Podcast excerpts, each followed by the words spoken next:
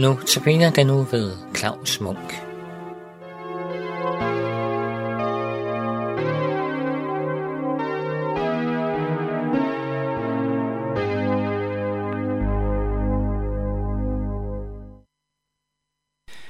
I denne uges notabeneandagter har jeg været inde på nogle af de steder i Bibelen, som har været mig til særlig hjælp i en svær tid. I denne sidste andagt vil jeg komme ind på, hvordan salme 149, vers 2 og vers 4 og 5 er blevet et særligt rigt sted for mig. Der står sådan, Israel skal glæde sig over sin skaber. Sions sønner skal juble over deres konge. For Herren glæder sig over sit folk og smykker de ydmyge med frelse. De fromme fryder sig i herlighed, på deres leje bryder de ud i jubel. Disse vers står for mig som et udtryk for paradis, den fuldkommende lykke. Hvordan det? Jo, jeg tænker på den gensidige glæde og harmoni, som de udstråler. Israel, Guds folk, glæder sig over sin skaber. Sions sønder, og til dem hører også du og jeg, der tror på Jesus, for vi er jo Abrahams børn, siger Guds ord. Vi hører til på Sion, har borgerrettigheder der. Sions sønner skal juble over deres konge. Og hvem denne konge er, det siger Nyt Testamentet meget klart, at det er Jesus. Det er kongen. Han er kongernes konge og herrenes herre. Mit livs og dit livs konge. Og hvad er så ifølge disse vers grunden til, at Israel, og altså vi med Israel, glæder sig og jubler over deres konge? Jo, som vi læste det, for Herren glæder sig over sit folk og smykker de ydmyge med frelse. Det er grunden. Altså også Herren glæder sig. Og hvorfor gør han det? Jo, fordi hans folk er frelst. Så er der glæde både hos Gud og hos hans folk. De to parter glæder sig sammen, og de glæder sig over hinanden. Og så er målet nået. Så er det mål, så er den tanke, som Gud havde fra evighed af, den er blevet til virkelighed. Og det er det, jeg kalder paradistilstanden. Den fuldkommende glæde, når både skaberen og Guds skab, skabninger glæder sig sammen og glæder sig over hinanden. Ja, det er den store og den evige glæde. Og så læste vi vers 5 om det frelste folk. De fryder sig i herlighed på deres leje, bryder de ud i jubel.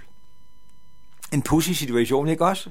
Hvis vi forestiller os den. De ligger og hviler sig, sover måske, og pludselig, så kommer der jubel fra dem. De bryder ud i jubel på deres leje. Hvor herligt. Hvorfor gør de det? Hvorfor er glæden så stor? Det er den, fordi det, som Guds folk er blevet frelst fra, var så grumt. Ulykken var uendelig. Mørket var uigennemtrængeligt. Ikke et eneste lyspunkt. De var bundet og bastet i et evigt slaveri under de største tyranner. Under Satan, under synden og under døden. For ikke at fortale om fortabelsen under Guds vrede. Og tænk så på den baggrund og møde frihedsbudskabet. Frelsesbudskabet, at der er en, der er stærkere end Satan, og som har besejret ham. Der er en, som har sonet og dermed fjernet synden. Der er en, som også har overvundet døden. Der er en, der har båret Guds fred. Du er fri. Fri for evigt. Og der bryder jublen løs. De fryder sig i herlighed, på deres leje bryder de ud i jubel. Meget stærkere, meget rigere og meget dybere end nogen glæder jul på denne jord. Inklusiv den største sportsbegivenhed – for der er talt noget helt andet, en helt anden sejr, på et helt andet væsentligt og uendelig vigtigt plan. Vi gør alle erfaringer af lidelsen ved at leve i syndens og dødens verden, hvor Satan raser. Og jeg har gjort forfærdende erfaringer af den. Hvad kan vi møde alt dette angstfremkaldende med? Og hvad kan vi møde den største nød, dommens dag, med. Min mor på 100 år sendte mig en dejlig hilsen midt i mit mørke. Det var med Esajas' bog, kapitel 43, de første vers, hvor der står sådan, jeg læser et af de uddrag. Men nu siger Herren, han som skabte dig Jakob, han som dannede dig Israel, frygt ikke, for jeg har løskøbt dig. Jeg kalder dig ved navn. Du er min. Du er dyrebar i mine øjne, højt agtet, og jeg elsker dig. Tænk at få sådan en hilsen, ikke bare fra ens mor, men gennem hende fra Gud selv. Ind i en situation, hvor man bogstaveligt talt er smadret, mentalt og åndeligt, og også lider fysisk.